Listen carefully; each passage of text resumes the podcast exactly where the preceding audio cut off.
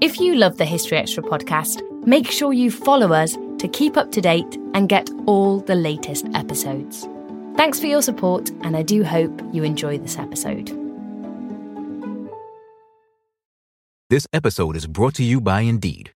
We're driven by the search for better, but when it comes to hiring, the best way to search for a candidate isn't to search at all. Don't search, match with Indeed. Use Indeed for scheduling, screening, and messaging so you can connect with candidates faster. And listeners of this show will get a $75 sponsored job credit to get your jobs more visibility at Indeed.com slash History Extra. Just go to Indeed.com slash History Extra right now and support our show by saying you heard about Indeed on this podcast. Terms and conditions apply. Need to hire? You need Indeed. This is not the sound of a stream running through the mountains. It's water from a leaking pipe trickling down a stairway. That's not a frog splashing into a lake. It's a piece of sheetrock falling into a puddle on a kitchen floor. And that's not a hiker taking a deep breath of mountain air. It's a homeowner gasping at the sight of a $12,000 water damage repair bill. 40% of homeowners have experienced water damage. Protect your home with the Moen Smart Water Monitor and Shutoff. Moen. Elevate every morning with Tommy John's Second Skin Underwear. The luxurious support of Second Skin guarantees everything will go smoothly. With over 20 million pairs sold and thousands of five star reviews, guys love Tommy John. Plus, your most valuable assets are covered with Tommy John's best pair you'll ever wear or its free guarantee. Shop Tommy John's Friends and Family Sale right now and get 25% off site wide at TommyJohn.com slash Spotify. TommyJohn.com slash Spotify. See site for details. This episode is brought to you by Shopify. Forget the frustration of picking commerce platforms when you switch your business to Shopify, the global commerce platform that supercharges your selling wherever you sell. With Shopify, you'll harness the same intuitive features, trusted apps, and powerful analytics used by the world's leading brands. Sign up today for your $1 per month trial period at shopify.com slash tech, all lowercase. That's shopify.com slash tech.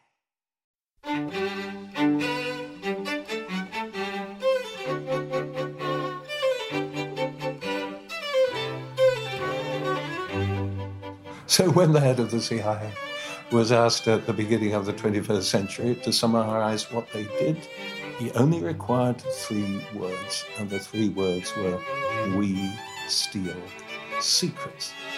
That was Christopher Andrew discussing the history of intelligence.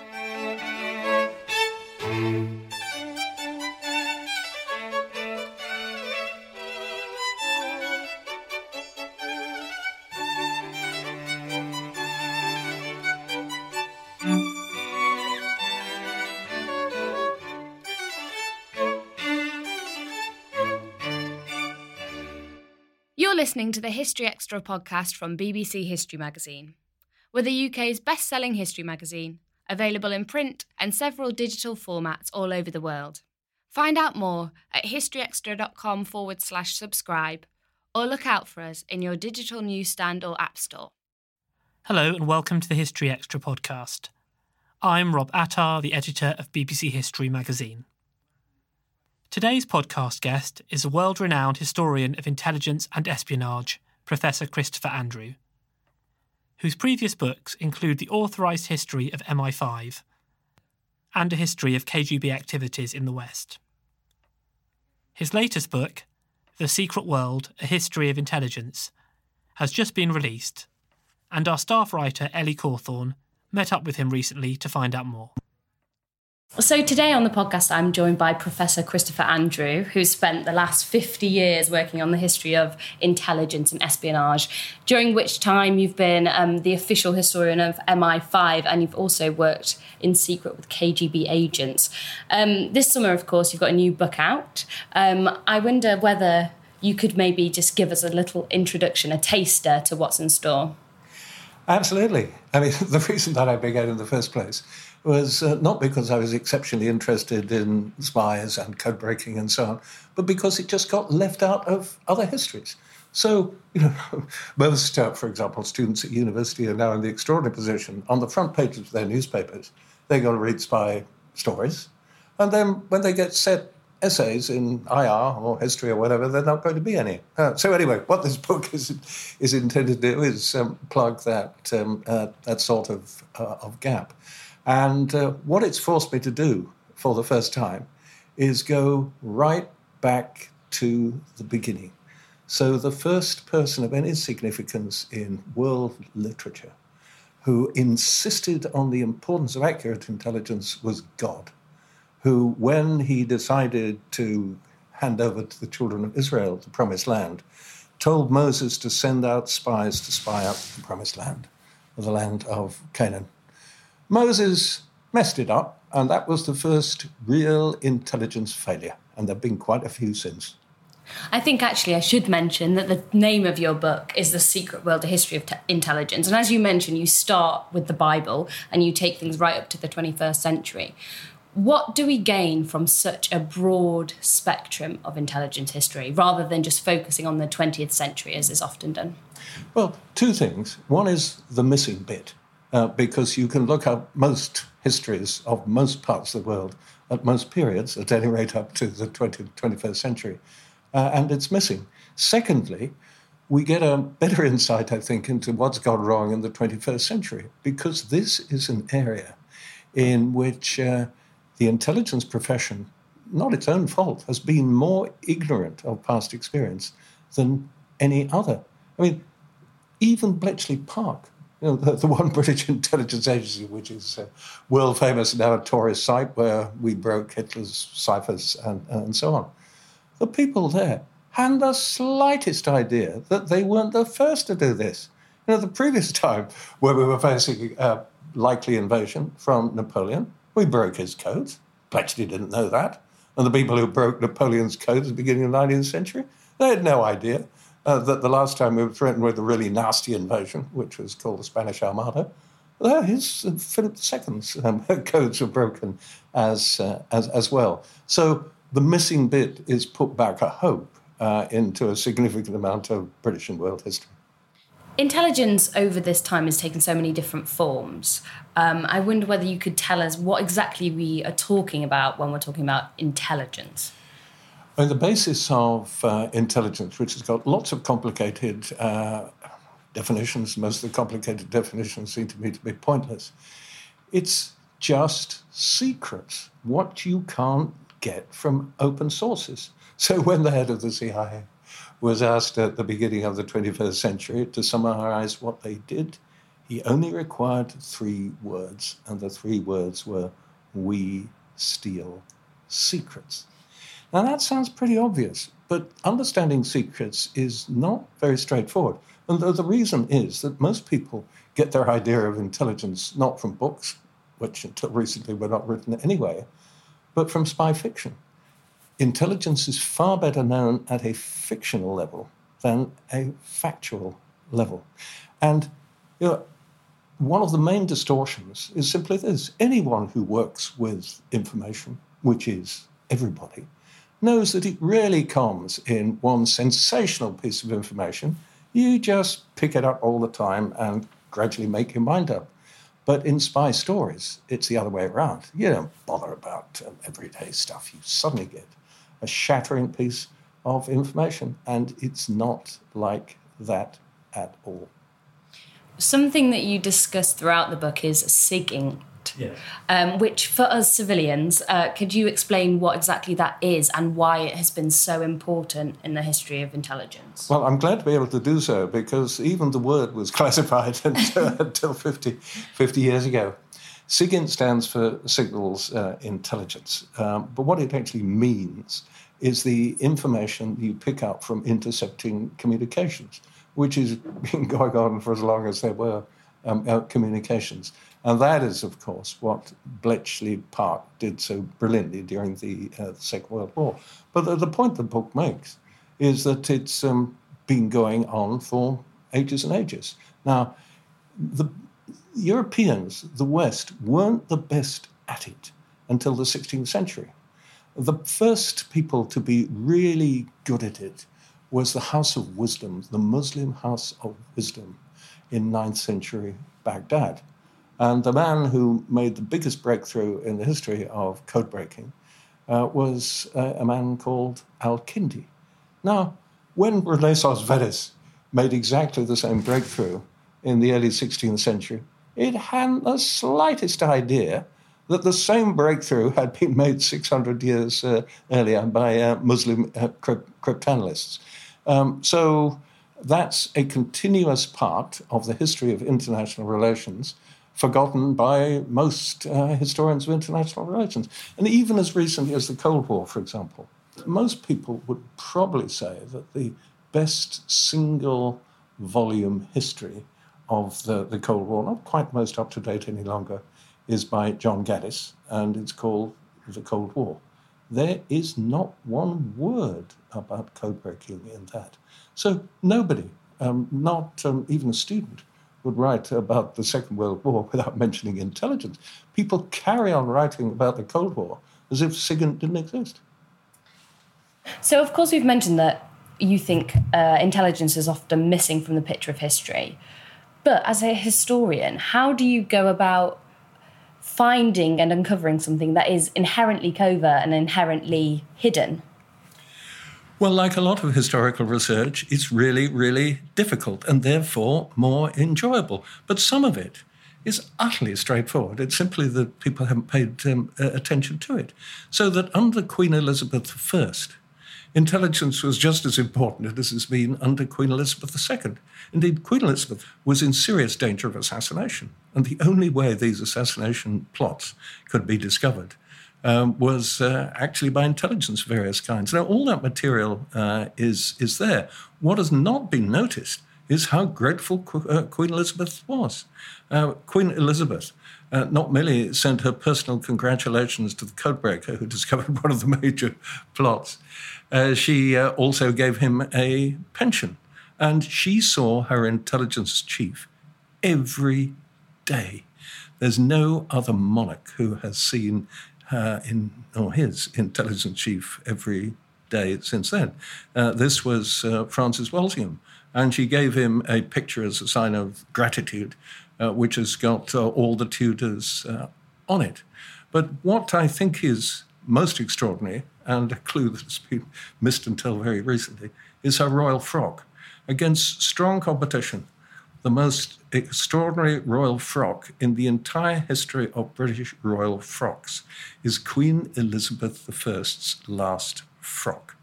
Now, uh, it's in a painting, uh, but she had to give her personal approval, so we know that she personally approved it, a year or so before her death in 1603. And what does it show? Uh, it's the dress is covered by a cloak which has two motifs on it, which cover the whole cloak eyes and ears. What do they mean? Don't even think about it, traitors. My boys, and this was not an equal opportunity profession, can hear everything you say and see everything you do. So that frock has been there um, for about 500 years. But what has happened is that they're historians of frocks and they're historians of secret intelligence. And until I and one or two others came along, uh, they'd not got together. Um, I think that raises an interesting point about um, the way that intelligence has been used. And in another part of the book, you speak about Ivan the Terrible and Stalin, uh, kind of drawing parallels between the two, and the very intense security services that they employed. Do you think that um, intelligence is a sign of strength in a state or a sign of weakness because you feel um, the paranoia and the need to um, spy on everyone? Well, first of all, it's essential uh, but uh, how uh, authoritarian states and relatively democratic states use it is really rather different.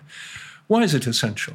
Well, you know, as with crime, you can do one of two things. You can wait until you're burgled and then investigate it, or you can try and work out beforehand where the threat is coming from. Now, it's exactly the same with uh, terrorism uh, and with um, the origins of the Second World War. What do you wait? do, you, do you wait for somebody to declare war? Do you wait for a, a terrorist atrocity? Or do you try and work it out beforehand? Well, the difference between that, however, and the way that Ivan the Terrible and Stalin used it is very different. What Ivan the Terrible uh, did was use it to exterminate not merely all his opponents, but everyone he thought might be one of his opponents, most of whom weren't. And that's what Stalin did.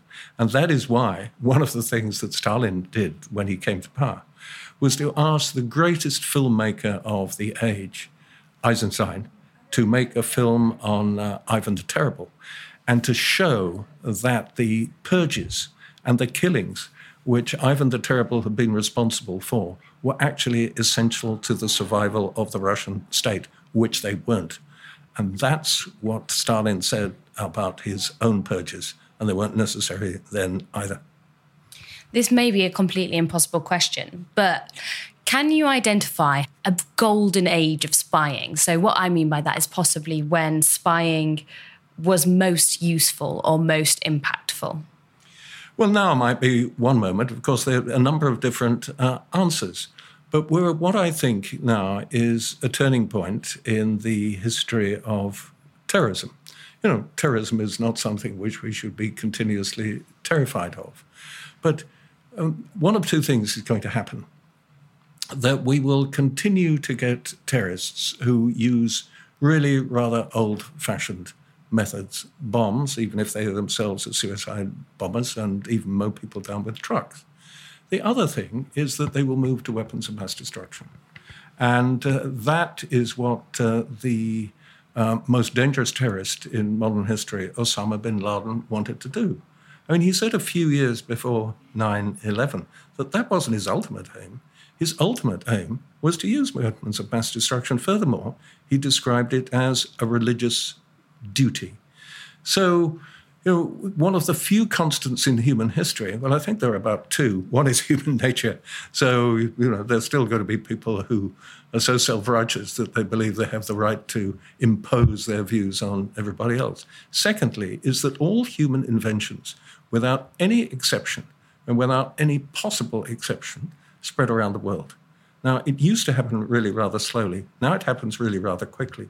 To believe that terrorists are not going to use weapons of mass destruction, you would have to believe that for the first time in human history, there was a human invention which did not proliferate. That ain't going to happen. Which really taps into the central message of your book, I think, which is that if we don't look at the intelligence of the past, how can we um, shape the intelligence of the future? Absolutely. And some of the messages are utterly straightforward. But of course, uh, there are a lot of people who just think of long term past experience as history. You know, the kind of thing that we had to take at school and possibly took at university and really don't want to touch again for the rest of their lives. Now, that's simple nonsense, and it's not difficult to point to really elementary errors. So I'll, I'll just I'll just pick one. Um, the most important interrogation of the 21st century so far uh, was of Saddam Hussein. And Saddam Hussein was finally caught uh, in December 2003 after he'd lost the, uh, the war in uh, Iraq. And um, so there he was, waiting to be interrogated. Now, the preparations and the use of intelligence to do so were not in the same class as they'd been at the end of the Second World War. Well, Hitler committed suicide, so he wasn't around. But his number two, Goering, was around. And even nowadays, if one looks at the interrogation, it's very difficult to see how it could have been uh, very much better. Now, when Saddam Hussein was caught, there were no preparations, by which I mean none at all. They didn't even have, for a couple of months, an Arabic speaker to question him. And there were elementary mistakes made at the very beginning. So, the lesson we can draw from all this is that intelligence, in more than in any other area of human activity, is not linear. In other words, you can't assume that one generation will have learnt from the previous generation and therefore be a bit better. Now, just one example a couple of people that everyone who does um, international relations in the 20th century, anyone who does history in the 20th century, and others will have come across. The British Prime Minister at the outbreak of World War I, Herbert Asquith. Very well educated, got a good first class honours at Oxford and a prize fellowship, and his American counterpart, President Woodrow Wilson probably the best educated president in American history. He was the former president of a major university. Now, these people, as my book shows, and I don't think it's controversial, were not in the same class as their 18th century predecessors. Woodrow Wilson was not remotely as good as George Washington. Um, Asquith was not remotely as good as um, Pitt the Younger and Pitt the Elder. Now, uh, if people working on intelligence uh, were aware just how, that how much worse people could be than people who were doing a similar job 100 years ago. Well, as I've said, they're not aware quite often. It's a bit like um, uh, talking to economists who have never heard of the Industrial Revolution. Um, something I found really interesting was your suggestion about um, ideology, and that when um, we saw the rise of extremist Islamist terrorism, yeah. that um, the security services weren't prepared um, to ha- grapple with the ideology and they didn't understand the consequences of well, that. That's, that's something which, at the end of the 20th century, we were worse at than we had been during the Cold War, and we were worse at than we had been during the Second World War. And the reason is utterly straightforward. Uh, you know, people in intelligence services uh, knew about Nazi fascist um, uh, ideology. Uh, people in the Cold War knew about uh, communist ideology in its Stalinist form, amongst others. But the problem about Islamist extremism is that this is religious extremism. And what you need to understand that is not political scientists. You need theologians. And it never occurred, as far as I'm aware, to any intelligence service in the late uh, 20th century that they should hire theologians, uh, but, they, but they should have done. So, understanding Osama bin Laden and Al Qaeda, and for that matter, Islamic State, without understanding their theology is a bit like attempting to understand Stalin without knowing about communism, and a bit like uh, attempting to understand Hitler without bothering to read Mein Kampf. This episode is brought to you by Indeed. We're driven by the search for better, but when it comes to hiring, the best way to search for a candidate isn't to search at all. Don't search, match with Indeed. Use Indeed for scheduling, screening, and messaging so you can connect with candidates faster. And listeners of this show will get a $75 sponsored job credit to get your jobs more visibility at Indeed.com slash History Extra. Just go to Indeed.com slash History Extra right now and support our show by saying you heard about Indeed on this podcast. Terms and conditions apply. Need to hire? You need Indeed. We don't always realize just how much our negative thoughts and experiences stick with us and weigh us down you may find your brain constantly running through a highlight reel of bad moments. That comment your friend made last week that hurt your feelings, that frustrating thing your mum does, or that silly thing you said in a meeting. Maybe it's time to get it all off your chest, whether it's a tiny annoyance or something much bigger. Talking about it can give you some relief and lead you to a potential solution. That's where therapy comes in. It's a safe space to share whatever's weighing you down and learn to process it so your internal highlight reel can focus on the good stuff. And BetterHelp offers affordable online therapy on a schedule that works for you. Connect with a licensed therapist by text, phone, or video call. Start the process in minutes and switch therapists anytime. Let it out with BetterHelp. Visit betterhelp.com slash historyextra today to get 10% off your first month. That's betterhelp, H-E-L-P dot com slash historyextra. Elevate every morning with Tommy John's Second Skin underwear. The luxurious support of Second Skin guarantees everything will go smoothly. With over 20 million pairs sold and thousands of five star reviews, guys love Tommy John. Plus, your most valuable assets are covered with Tommy John's best pair you'll ever wear or its free guarantee. Shop Tommy John's Friends and Family Sale right now and get 25% off site wide at TommyJohn.com slash Spotify. TommyJohn.com slash Spotify. See site for details. Already, we've mentioned a lot of famous faces here, but who are some of the slightly more shadowy characters that we may not have heard of that captured your imagination when you were researching the book? Well, one of them, I don't think is a shadowy character, but a good example of uh, somebody whose name is universally known but virtually never thought of uh, in the context of intelligence, is Muhammad. And no disrespect um, intended at all to Muhammad. But non Muslims uh, have a very feeble understanding of the Quran and what is in the Quran.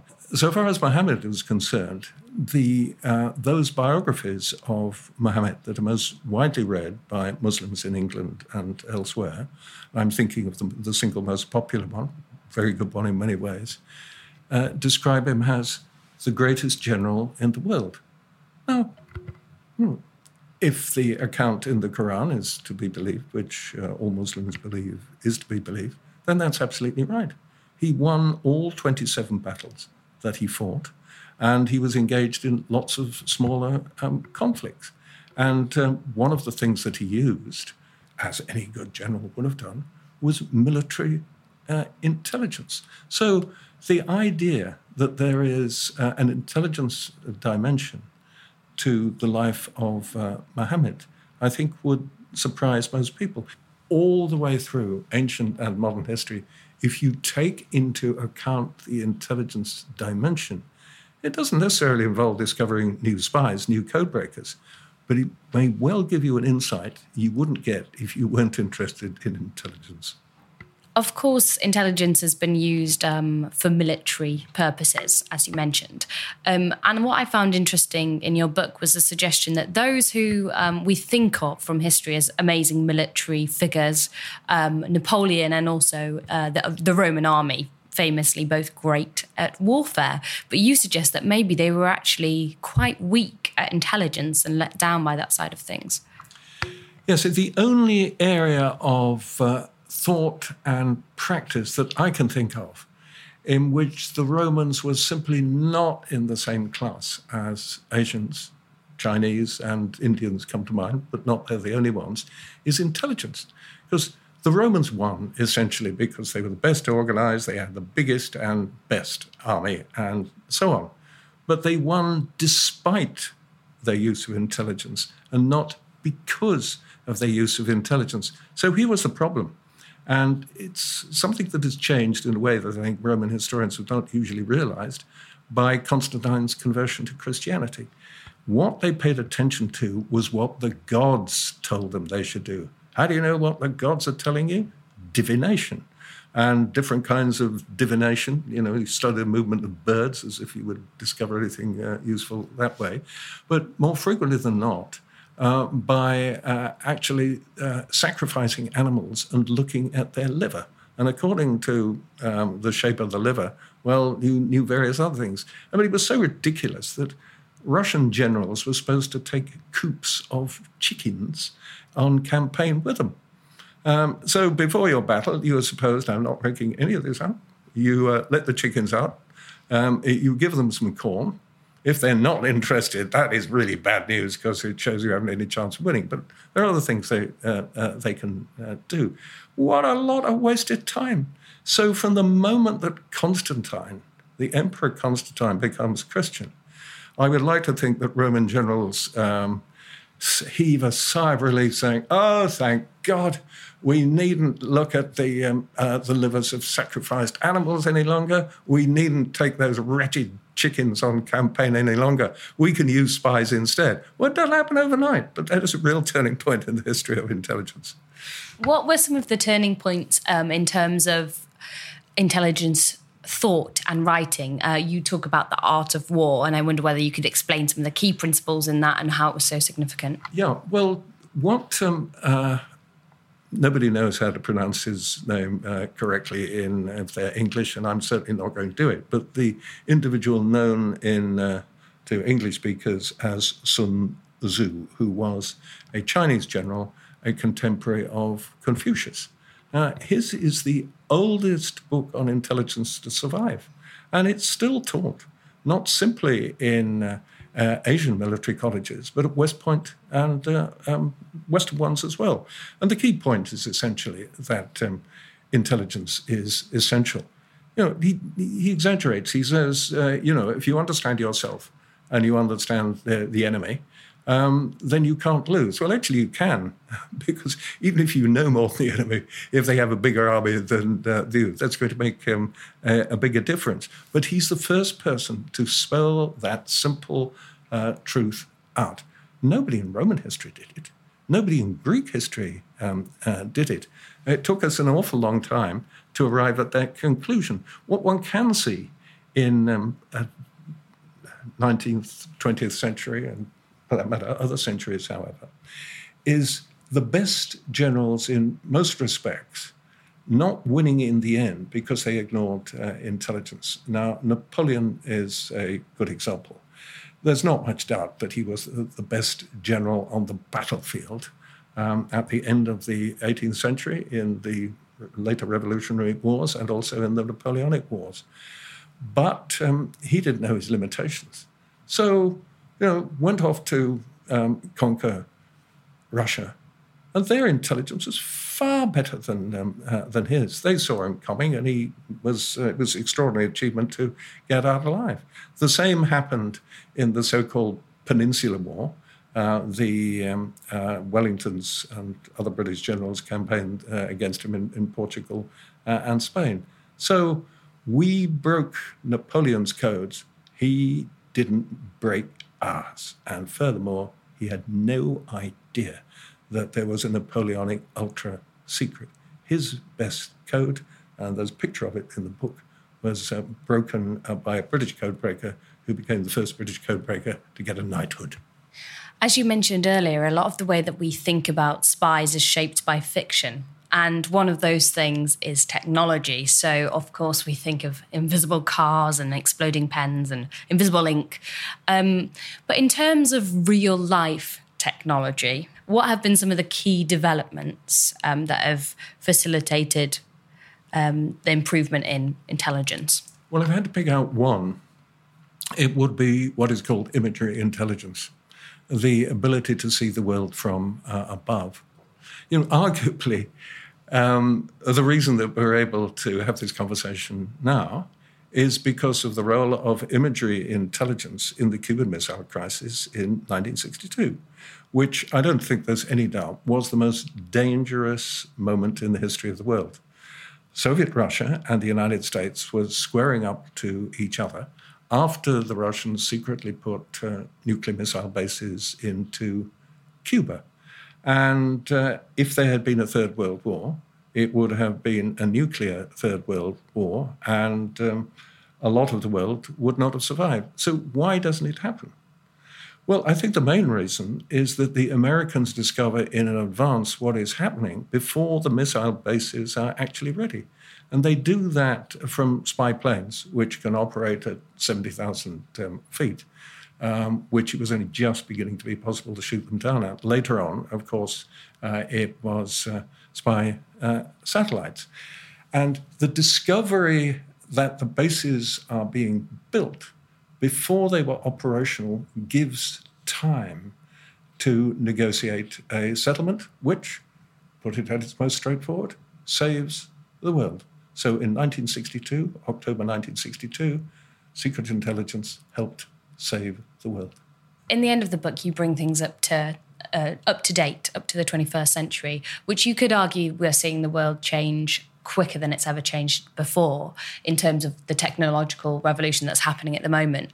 I wondered if you could just speak a bit about um, how you think the age of the internet has transformed intelligence and what we might see in the future.